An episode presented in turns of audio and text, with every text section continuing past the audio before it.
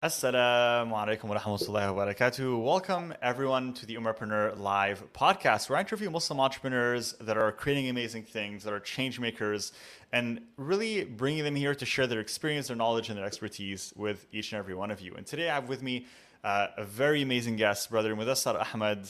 Brother, assalamu alaikum wa rahmatullah. Welcome to the Umarpreneur Live podcast. Walaikum assalam. Walaikum assalam. Thank you so much for having me. It's a it's a pleasure and honor to have you, brother. And just to kind of let our guests know a little bit more about you. So, uh, brother Mudassar Ahmed, he's the founder of Imam Connect. And this is an innovative platform that is disrupting the way that Muslim service providers connect with Muslims across the Ummah to provide their services. Uh, so Muslims can actually go on there and connect with uh, Muslim relationship coaches, Muslim imams, Muslim counselors from uh, across a various a variety of different backgrounds to be able to essentially receive services online wherever they are. And not only that, but Mudassar Ahmed um, has also, uh, in terms of experience, he leads Uni- Unitask Communications. I hope I'm saying that right, um, which is a strategic communications firm where he's led projects for the UN, the United Nations, Friends of the Earth, the U.S. Department of State, Amnesty International, and the NFL, uh, among many other global clients. MashaAllah. So. Uh, I mean, really, there there is no intro that is needed uh, for you, brother. Mashallah, you definitely are uh, an overachiever, and I'm excited to dive into that today and just you know really shed a light on not only your experience with Imam Connect, but your experience in general with everything that you're doing with your business, with your career, uh, and maybe you know even some of the values that you've been able to incorporate in your life that have allowed you to continue to raise the bar and to continue to seek you know, more accomplishment and to seek to contribute to the uh, ummah and to society in an impactful way. Inshallah. Well, thank, thank you so much uh, for having me. Um, I've heard a lot of very good things about your, your podcast, and it's an honor to be here. Um, I um, have been an entrepreneur now for almost 15 years, and I decided that it was being an entrepreneur was a very essential part of my journey as a British Muslim growing up in London. Um, for me, it was very important to uh, create value, um, you know, within the community and to create products and services that benefited the community. And it's something that I like to think has been an integral part of my journey for the past 15 years. Even my, my main business that I started, Unitas Communications, mm. was about representing, um, you know, Muslim clients initially and telling their stories better. And of course, it's grown to be a lot bigger than that, but it was about intercultural communications. I, I, grew up at a time where communication between the Islamic world and the Western world was at an all time low. We needed more communications professionals to tell that story. And that's why I started my company, Unitas Communications, and it's grown into a lot, a lot bigger than that. Um, and but over the years, we work with a number of Muslim, you know, organizations, governments, Muslim communities around the world to tell their story better and to break down barriers. And that was very, very important to me and still has been something that has remained important to me in my life. Um, along the line, I've also got involved in, in several other businesses and set up several initiatives to connect Muslims. I'm also the founder of something called the Concordia Forum, which is a transatlantic network that brings together senior media, political, corporate Muslims. It's a bit like the Davos of the Muslim world, and there's nothing quite like it. It's been running for about 12 years and is, is very, very high profile, but it brings a number of Muslim leaders together in order to them in order for them to build trust, to build, uh, you know, avenues to work together, uh, collaborate, uh, and most importantly, also have strategic dialogue, a space where people can connect and do things. And it's for not, I mean, I don't want to talk today about Concordia Forum, but it is absolutely amazing the kind of collaborations, investments, and money that has changed hands within this network across the transatlantic pond. Mm. Um, but today, uh, I want to talk about something that I, you know, obviously started a year ago, which you mentioned in your intro, which is uh, Imam Connect. Now, Imam Connect's essentially during the pandemic, I was sitting at home, and the mosques were shut, and it was very difficult to access religious services. Right, like mm. where do you go when the mosques yeah. are shut, and if you need religious services? Mm-hmm. And I, I realized that these days you can get everything you need on your phone. There's an, literally an app for everything, yeah. um, and you're able to to connect with any type of service provider that you might need, from ordering food to taxis to massages to all sorts of you know fitness trainers to all sorts of things. And it occurred to me that why don't we have a platform like this that enables Muslims to connect to religious service providers, um, particularly at a time when mosques are shut. Yeah. Um, so that got me thinking, and uh, I started doing some research, looking into the um, you know how imams in the UK in particular operate. And actually, some of the things I found were quite shocking. you know, imams are not paid very well. Um, they're paid ridiculously low amounts of money. Uh, they're not treated very well. Some many have to supplement their incomes with side jobs. Um, and then on the flip side, there are many imams that are not super qualified. Um, the ones, you know, and, and that, that, they don't have the professional support that they need, and they're not valued. Some of them are not valued community. So there were these kind of twin problems. One is that there is a lack of um, high quality imams coming, and the second is that there is a lack of that there is a serious deficit in in what they're earning, so that we're not attracting quality people. Um, so I thought, well, why not create a platform that helps the imams to market their services, but also pays them a fair wage and, and lifts the bar in terms of the quality of imams that we attract. So I thought, well, look, why don't I set up uh, an app, an internet platform that connects imams to people that need their services, a bit like a virtual mosque. Essentially, it's what a mosque does, right? So, um, so that so that's how uh, Imam Connect started. That's amazing, mashallah. And really, I'm happy that you're sharing this story with us today because uh, this platform that you've built, as you mentioned, it really comes from a very strong need. And I think for us as a community, as an ummah, we do have a lot of gaps that need to be filled. And this is one of those gaps that definitely needs to be filled. And I'm happy to see that. And to be honest, I actually didn't know about Imam Connect uh, until recently. Uh, I listened to a podcast that you were on um, I'm forgetting the the name right now, subhanAllah, but I, I wish I, I, did remember to give them a shout out. But you, you appeared as a guest on another podcast. I, I listened to the whole episode. You were talking about Imam Connect and you were talking about this journey that you went through to build this. Uh, also during a period which was the pandemic, right? People needed the service and they couldn't really go out. They couldn't go in person to mosque to get the service and to get those benefits.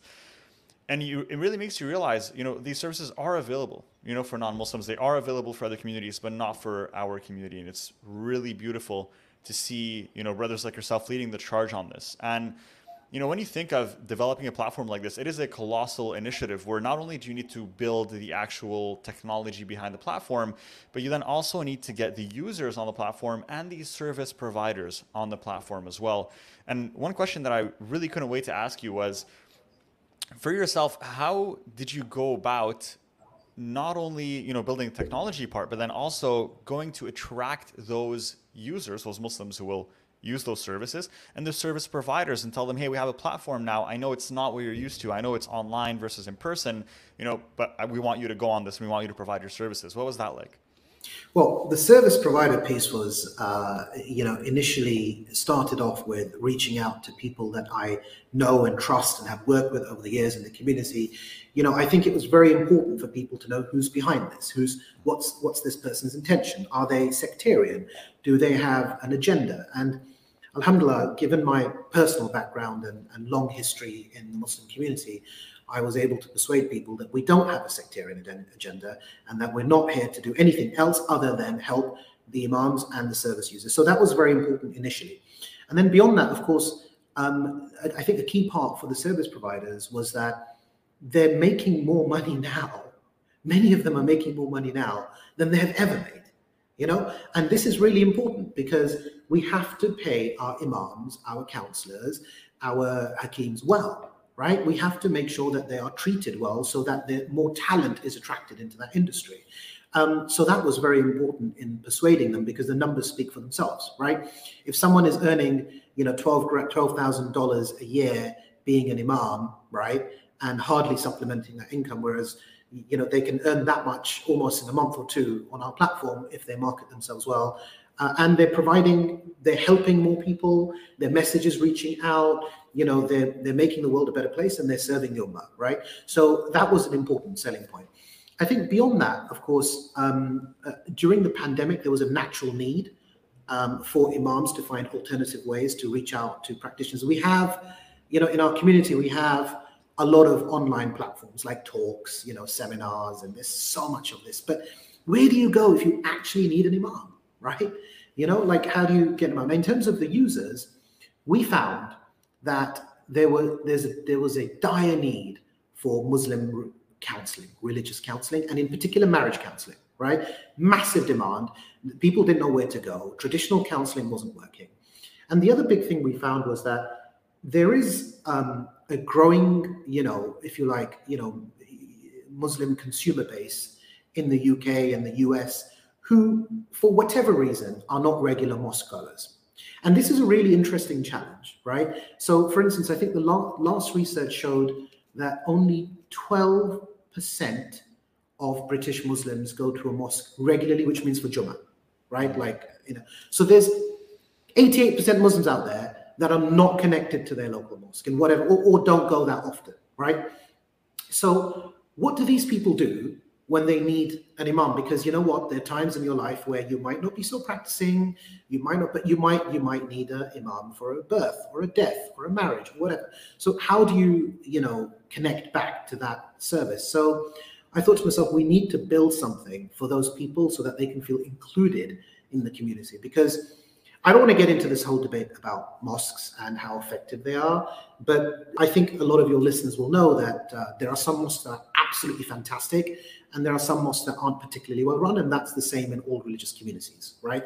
But some mosques are absolutely terrible at outreach. You know, I haven't figured that out, and I still have a lot to learn. Um, so, so this is a way of connecting imams and mosques. Actually, we have mosques on the platform, so you can actually book services from a local mosque using our platform too, to reach out to a whole new audience. And now, this audience, what are they concerned about? Well, a lot of people are concerned about quality.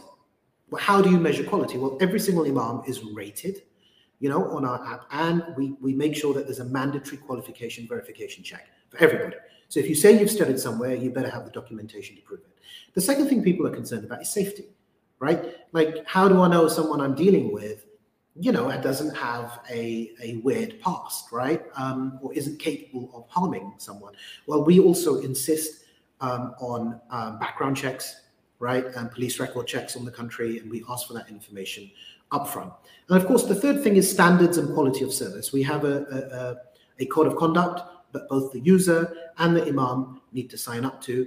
And we are very, very strict on matters of, of user conduct. If somebody you know, if, if a service isn't delivered on time, you know, that doesn't work. Last but not least, every single user gets to rate the imam. So there's a rating system. People know who they're dealing with. So just like any other service, things are being uh, mitigated in that sense. So that's that attracts the users, right? Of course, we did a lot of uh, advertising in the beginning. We sponsored the Maghrib Adhan for Ramadan on Islam Channel. We we had a lot of publicity on. We had a, a piece in BBC News on most of the major Muslim media covered us. I think I think the um, podcast you were probably thinking about was Muslim Matters. Yes. But um, you know, um, so I think a lot of you know we, we got a lot of coverage. You know, we came under scrutiny, which is good. You know, because we have we're genuinely out here trying to provide a, a service, and I think that helped. And Alhamdulillah, our numbers have consistently risen. Alhamdulillah, I mean, well, may Allah subhanahu wa ta'ala continue to grant you success on this journey and barakah, inshallah. And right now, with uh, with Imam Connect and what you're doing, you're also still leading Unitas Communications, right? So you're doing, you're still doing a lot, mashallah, and juggling a lot of different um, projects. What for you has been maybe the the biggest strategy, or maybe the the best advice that you can give to someone else listening to this, who would like to work on multiple projects as well, who wants to go and build a business, but maybe they also already have a career um, and they're not sure how to juggle everything. You're someone who actually is managing all those things at once. How do you do it? What is your secret? well, look, I think uh, intentionality is very important. You know, you have to remember why you're doing it, right? So um, when I set up Unitas Communications, this idea of helping to communicate the Islamic world and Muslim communities and our stories to the wider public is what kept me going, right? Uh, it was a mission, right? And, you know, we had our ups and downs. And Alhamdulillah, we just kept at it because we kept reminding ourselves why we're doing it. And, and the other thing is that you've just got to, once you've set that intentionality, you just have to go for it. You just have do it, right? And of course, everything I've done in, in the sense of, of the businesses that I've been involved in were businesses that really nobody had really tried to do before. Like I had a lot of naysayers, you know, in, in my comms firm. Nobody had tried to target, you know, the Islamic world in the way I had. People didn't think it was a market. You know, they, they didn't believe that Muslims would pay for this. I didn't maybe believe Muslims would pay for this. And, and often they didn't, but then they did, right? Um, but, you know, it's going to be, if you're trying to grow a business targeting religious communities that's outside the traditional needs of you know halal food and whatever. Um, you know, you, are going to have to be obviously creative, but trust your instincts and just go for it. Even with Imam Connect, like nobody had ever attempted anything like this before, you know, uh, which was surprising for me.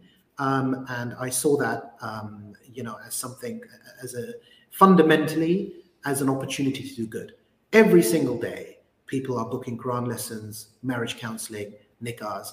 And for me, the motivation to be part of that transaction, not from a monetary sense, but from a spiritual sense, is what keeps me going. Mm, that's beautiful, mashallah. I really love that. And I think that's ultimately what drives our Muslim entrepreneurs when they can keep in mind the intention and the impact behind the business that they're building. And you very much employed an innovative strategy with Imam Connect. You've created something, as you mentioned, that hasn't been done before with your businesses. And for a lot of entrepreneurs, this is a challenge, right? What is innovative strategy anyway? And how do I innovate within my business? And how can I take something maybe that already exists and make it better? This is a challenge that many entrepreneurs face. And for you, you know, creating an innovative business uh, such as Imam Connect, what were the biggest lessons learned along the way when it comes specifically to strategy? Was there something that stood out for you on this journey? Mm, good question. Well, I um, first of all was very keen to have the right team and the right advisors. Mm. Right. So um, our uh, advisory council has you know, the head of public policy at Global, uh, at PayPal globally, right? The head of engineering at Deliveroo, the head of marketing for IKEA. You know, we have, you know, um, Muslim marriage counselors on there and venture capitalists on there. Those all Muslim, all passionate, and and all people that believed in what we're trying to do. So that was very helpful. Although they didn't necessarily have experience individually or collectively uh, in what I was attempting to do, their traditional experience was very helpful. Secondly, the team that I built initially around myself included um, people with extremely good religious base and knowledge, right? So one of the guys I work with, um, I'm very fortunate to work with, you know, um, ran a business in Malaysia, you know, gave it up and then studied religion for like eight years, you know, um, and then wanted to be do something entrepreneurial and helpful. And I was so lucky that my, our paths crossed. Uh, and when they did cross, I, he was my first hire right?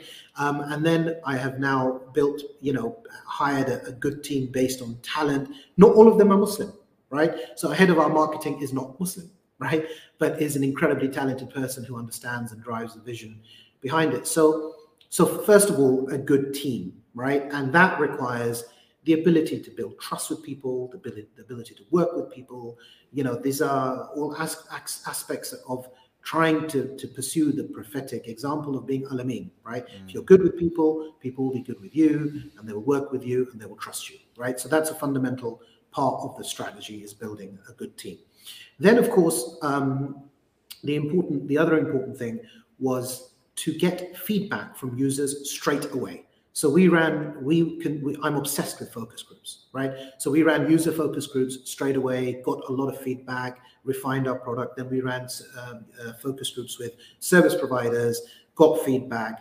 Um, I, am very fortunate to be good friends with another person who's a, a management consultant who whose entire job, he wasn't involved in operations at all, has been up until now looking at strategy right? Fitting the strategy, getting the metrics and the data, figuring out what's working, what isn't working. So that was an important thing for me to do was to have somebody on the team from the beginning who was entirely just doing that. He was doing it part time, but all he was doing is that. And I and I talked to him every week or almost every other week to to check in on that.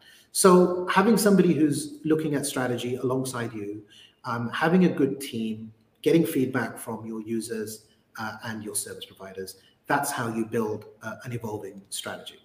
I think that's really the best answer that we could get for a question like this, really, because ultimately what it does come down to is that to build anything great, you need to bring great minds together. Uh, it's very difficult to build something great on your own. And even when you think of um, um, one of the great scientists, Isaac Newton, he says, "I whatever I have built was thanks to standing on the shoulders of giants. Now, he said it in a bit of a different way. I don't remember quote, word for word, but essentially what he meant by that was that he used the knowledge of previous great scientists and essentially just built on that, right? He was standing on the shoulders of giants. And so, even when you think of the great innovators in history, all of them had mentors all of them had advisors people that they could turn to people that they could partners that they could consult and so it really is very difficult for us to build something on our own. And i think within entrepreneurship the uh, solopreneur culture is, is slightly glamorized right? You know building something on your own and relying on yourself. And while of course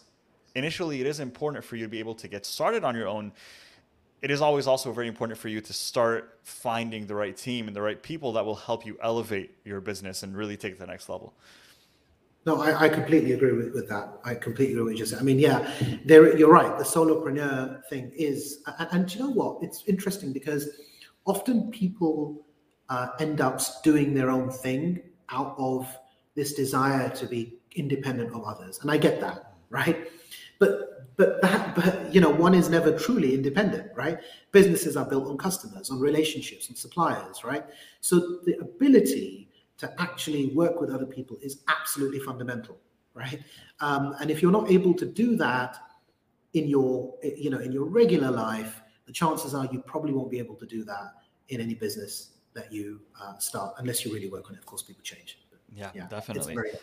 Hundred percent. Well, for you, brother do you feel like you always had that, you know, that strain of entrepreneurship, that DNA strand of entrepreneurship within you, and you just felt like you were always pulled to create your own thing, or was it, you know, a desire to create something that pulled you? I mean, I want to know, you know, in terms of your journey in your career, you've had a, an illustrious career, mashallah, and now you're gravitating towards building your own businesses. Is this something that came naturally to you, or do you feel like it was a work in progress. I mean, what was that journey like for you, gravitating towards entrepreneurship? Hmm.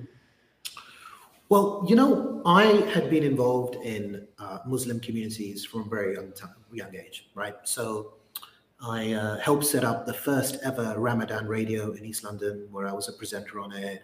I used to do community organizing a lot, you know, uh, trips and even protests and things like that, right?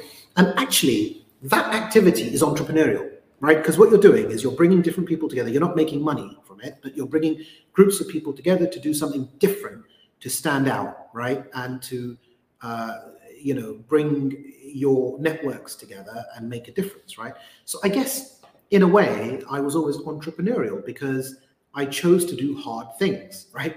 I chose to, to serve the community at a time of rising Islamophobia. I chose to think about various things that can help. And honestly, as I began to do these things from a very young age, and I, and, you know, you know, I look at my life as, you know, when I as sort of a, a, two phases when I was an activist and and what I am now. And when I look at that phase where I was an activist doing lots of different things, it involved taking lots of risks. It involved bringing communities together, but involved strong intentionality, right?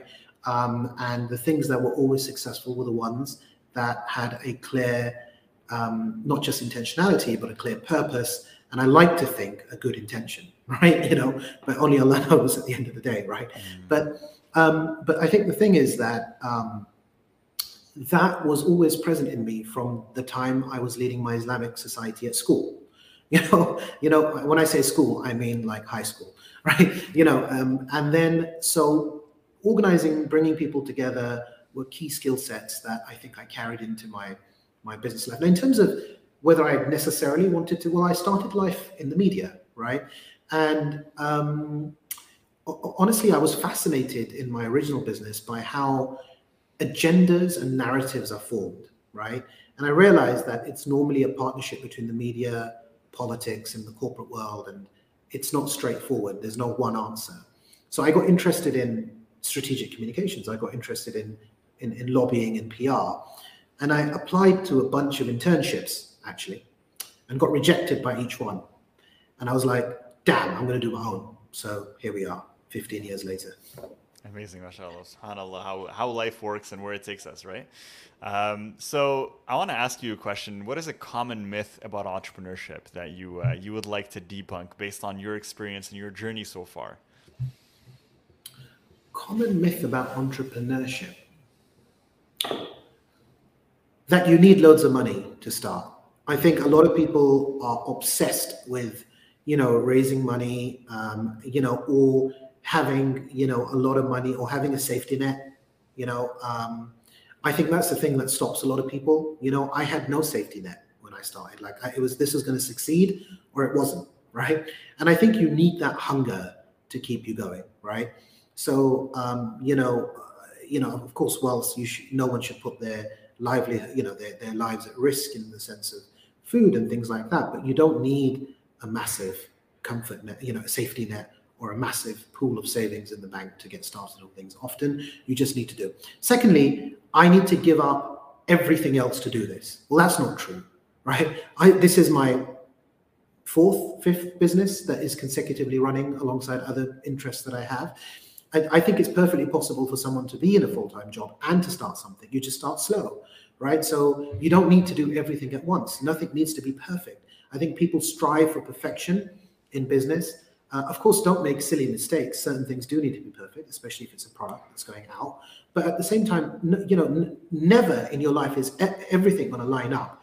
You know, you're not. It's not going to happen you know, some people think, well, I need to get married first. Maybe I need to have kids. Oh, no, now that I have kids, maybe I shouldn't do it until they're older and I have more saving. Like we're always looking for reasons not to do something, right? So I think that it's important to realize there's never a perfect time. Mm-hmm. So true. So, so true. I, I love that, mashallah. Really, really amazing advice here. And, you know, it's subhanAllah because when you find, when you look for a reason not to get started, you will find it, right? You will, you will always, always find one. But the truth is there is never a perfect time, right? The perfect time is the time that you decide you want to do it and you make it into the perfect time, you know, despite the circumstances and whatever else is happening.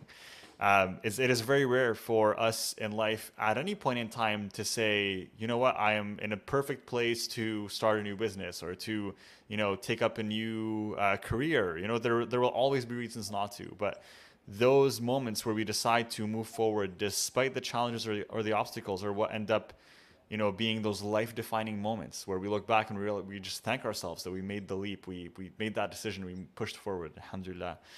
So this is a an interesting discussion that I'm loving right now and I'm going to dive deeper into entrepreneurship with you. What would you say is the most important skill to develop as an entrepreneur? If you know there's an entrepreneur listening to this you know what should what is the skill that they should really be working on um, so that they could hopefully increase their chances of success in business hmm hmm well you know i was going to say i mean there are certain obvious things you know learning how to write a credible business plan mm-hmm. you know uh, understanding some basic math right mm.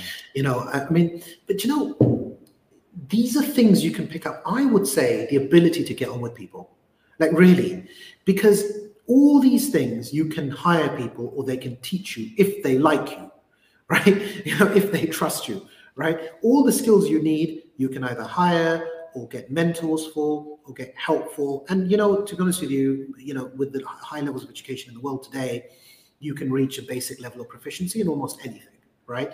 Um, but what I think is important is to learn to work with people and to share the credit, right? Because the thing is, it's amazing how much you can get done if you don't care who takes the credit, right? Do, do not, you know, successful entrepreneurship isn't necessarily about centering yourself in the middle of every story, right? It's about centering your team, it's about centering your product, it's about centering your customer and, and talking about the value. So all of this relies on your ability to build networks and get on with people right? So uh, you know, people there's you know, building networks is a buzzword, right? I believe in building networks, but I believe more in building trust. You know, trust is the ability to be able to say to somebody that, hey, I need a bridging loan. Can you sort it out straight away? Hey, I need you to work throughout the night on this. Please do it. That's trust. You know, networks can be quite shallow, you know, they can be quite trans, you know, very immediately transactional. What you need to build is real trust that people can can work with, um, and that I think is the key to, to success.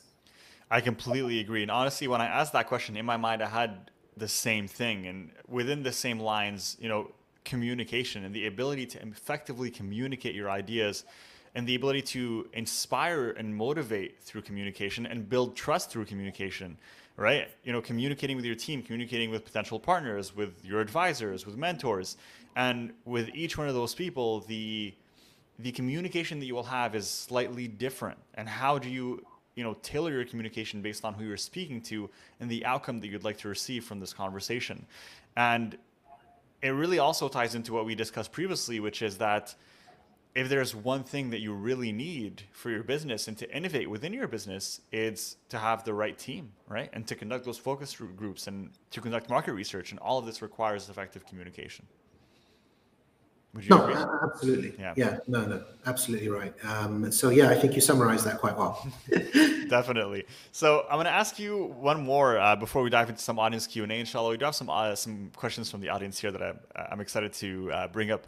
But before we do, um, I do want to ask you because one thing that does shine from what I've seen you uh, work on in terms of your projects with Imam Connect and uh, also with Unitas Communications is your ability to get in touch with the right people right? So even with the imam connect you mentioned you had a, a, panel of advisors that ranged from you know senior senior execs within paypal and ikea uh, or with unitas communications working on projects uh, for the nfl uh, united nations uh, amnesty internationals these are all amazing organizations. So there's clearly a skill here of getting in touch with the right people that I want to dive into. And I'm sure my listeners are curious as well. They're like, how did you do that? So, so can you can you shed some light on that a little bit for us? Wow, uh, hard work. Look, I think you're um, often in life your reputation precedes you. You want to be in a position where you are. Of course, there is networking, there's building trust. All of that is important, but fundamentally, you want to be in a position where people recognize your work for its excellence and come to you right? Mm. You know, and alhamdulillah, we worked harder than others.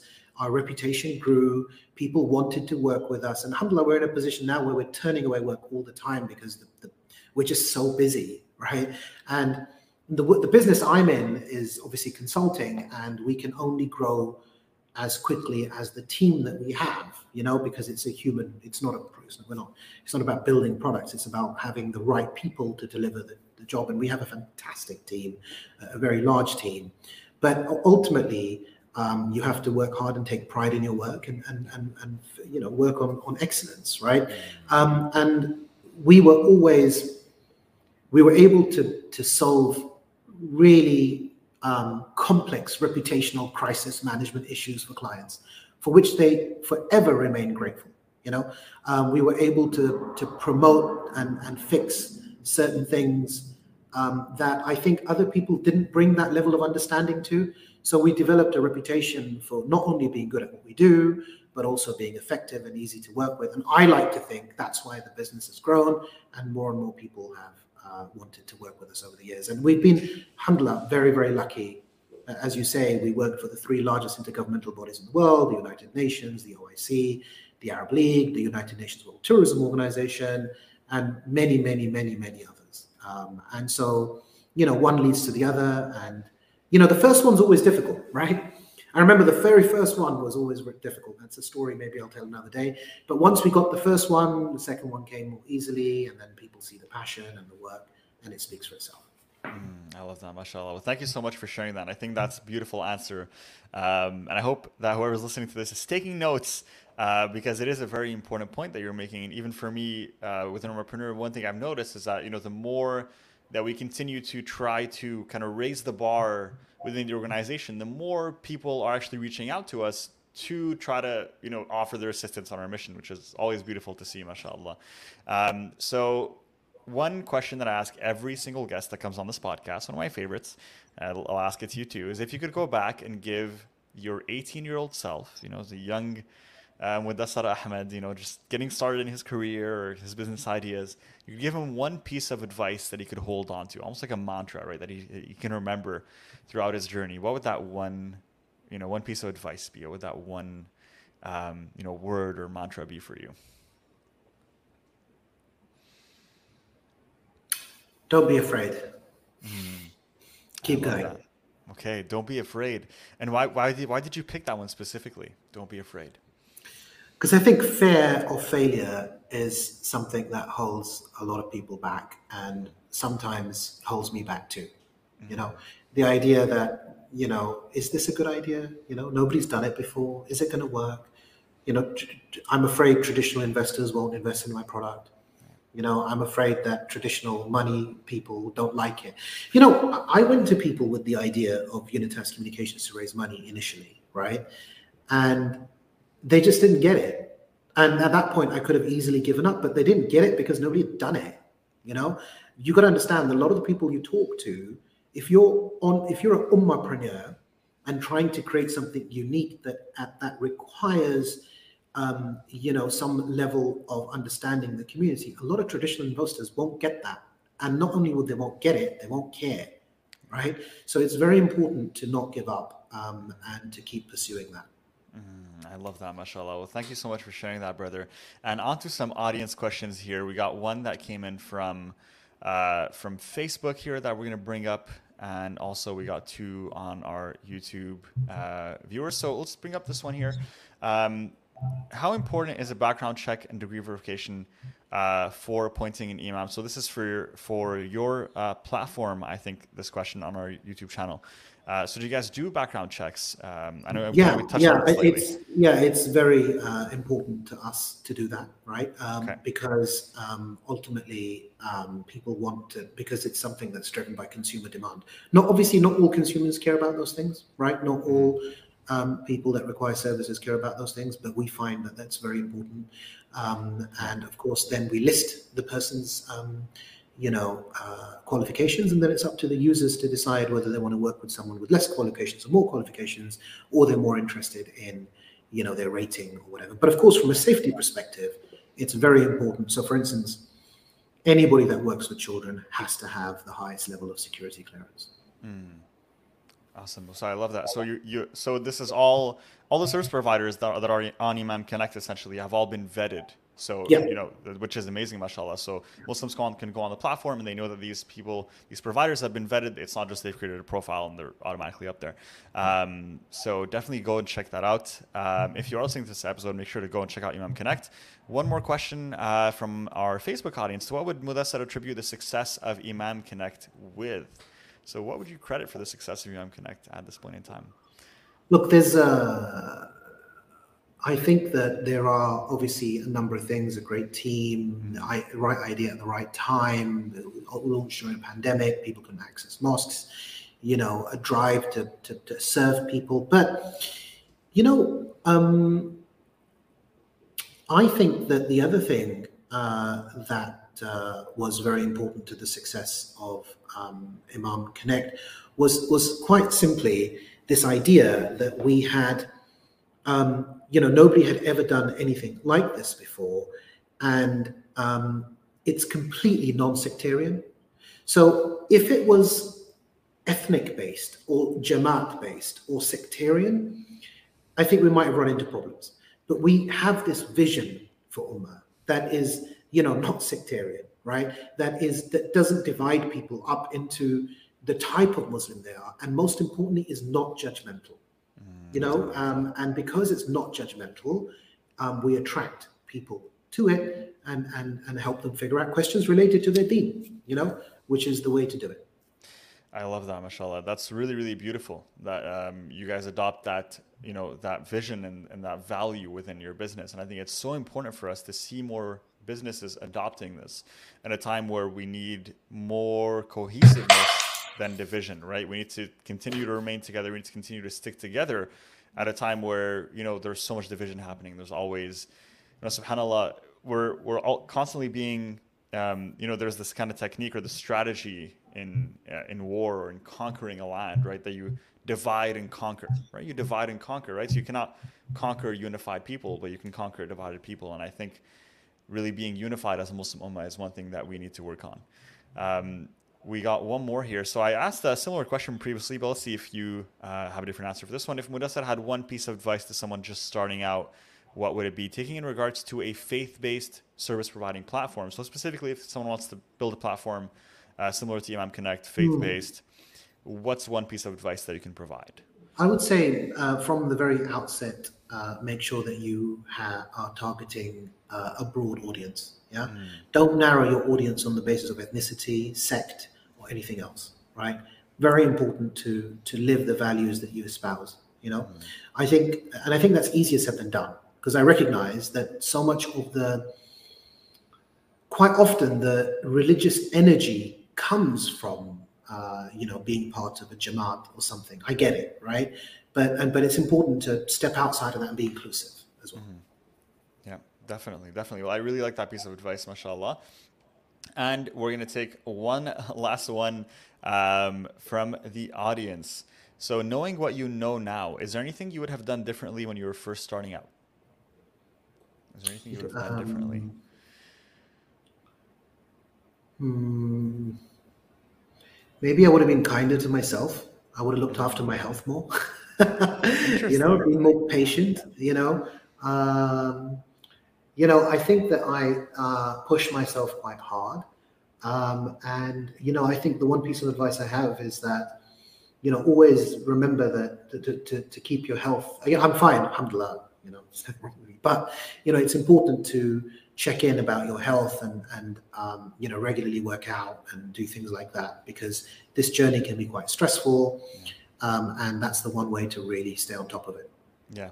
Definitely, definitely. Well, Jazakallah khair for sharing that for sharing so many beautiful golden nuggets of advice on this podcast. This has been an incredible episode filled with value and honestly one that I hope people who are listening have at least, you know, taken some notes or, you know, they have kind of memorized a few of the points that you made here because there are so many valuable nuggets that you can take away to help you better succeed in entrepreneurship or even just help implement in your life to have a better life and more more successful, more fulfilling life, inshallah, or career. So, um, if someone wants to connect with you, if someone wants to just continue following you, continue you know listening to uh, you share more information, where should they go? Where can we lead them? Yeah, I mean they can follow me on Twitter. Mm-hmm. Uh, I'm quite active on on Twitter. Um, they can. What's uh, the uh, what's the link for that? Just so we let them know. Um, can I type it here or? Um, yeah, well, no. I'll, ty- I'll, I'll type it out. Is it so? Is it the Imam Connect Twitter, or do you also? No, no. So uh, uh, M Mudassar Ahmed All right. M Mudassar Ahmed. Okay, beautiful. So we're going to share that link in the show notes, guys. So just make sure to check it out there, um, and we'll also put it up here on the screen. So, so if you guys, M U double D A double S A R. There you double go. D. Double D. Double D. Okay, so that's not the right. That's not the right one. Apologies. Yeah. So you know what? We're gonna get we're gonna get that one from you, and we're gonna drop it in the show notes, guys. So go ahead and follow him on um, Twitter. There you go. We got the right account. Sorry, guys. And if you are watching the video, here's the right link. So M Mudassar Ahmed, double D, double S. Okay, twitter.com slash M Mudassar Ahmed. And also, if you want to follow Imam, Imam Connect, check them out on Instagram, LinkedIn, Twitter as well. And obviously, go on the website, right? So go on Imam connect and uh, really go and look at all the services that are provided at imamconnect.com. Uh, there are so many services, whether it's from nikah, whether it's from marriage counseling. I mean, what are the most common services that you uh, you've seen requested on the platform, Brother Mudassar? Marriage counseling. Marriage counseling. marriage counseling followed by Quran lessons. Awesome, amazing. So you'll find pretty much everything from marriage counseling to Quran lessons on imamconnect.com. So go ahead and check that out, guys. Imamconnect.com, a place where you can get services from the comfort of your own home. You don't have to leave. You don't have to walk outside um, in the cold, especially here in Canada. It's winter right now. I don't want to be outside in the snow. So I'm going to go ahead and check that out as well. Jazakallah khair, brother. And is this worldwide? Can people benefit from this all across yeah, the world, or is it offered? Yeah, yeah, yeah, yeah. Okay. Absolutely. Yeah. Beautiful, beautiful. So worldwide, so no excuse not to check it out, guys. Jazakallah khair, brother. It was an absolute pleasure an absolute honor to have you on. Is there anything that you want to leave, you know, leave us with? Just one last thing you want to share with our, well, with our look, It's been, a, it's been a pleasure to be here. Um, I want to thank you for the wonderful job you're doing. This is such a great idea. Um, I've really enjoyed this discussion and this conversation, and I hope to stay in touch with you and and, and learn more about your work in due course as well. Uh, and if anybody needs any uh, advice or help or support from me, please please don't hesitate to get in touch.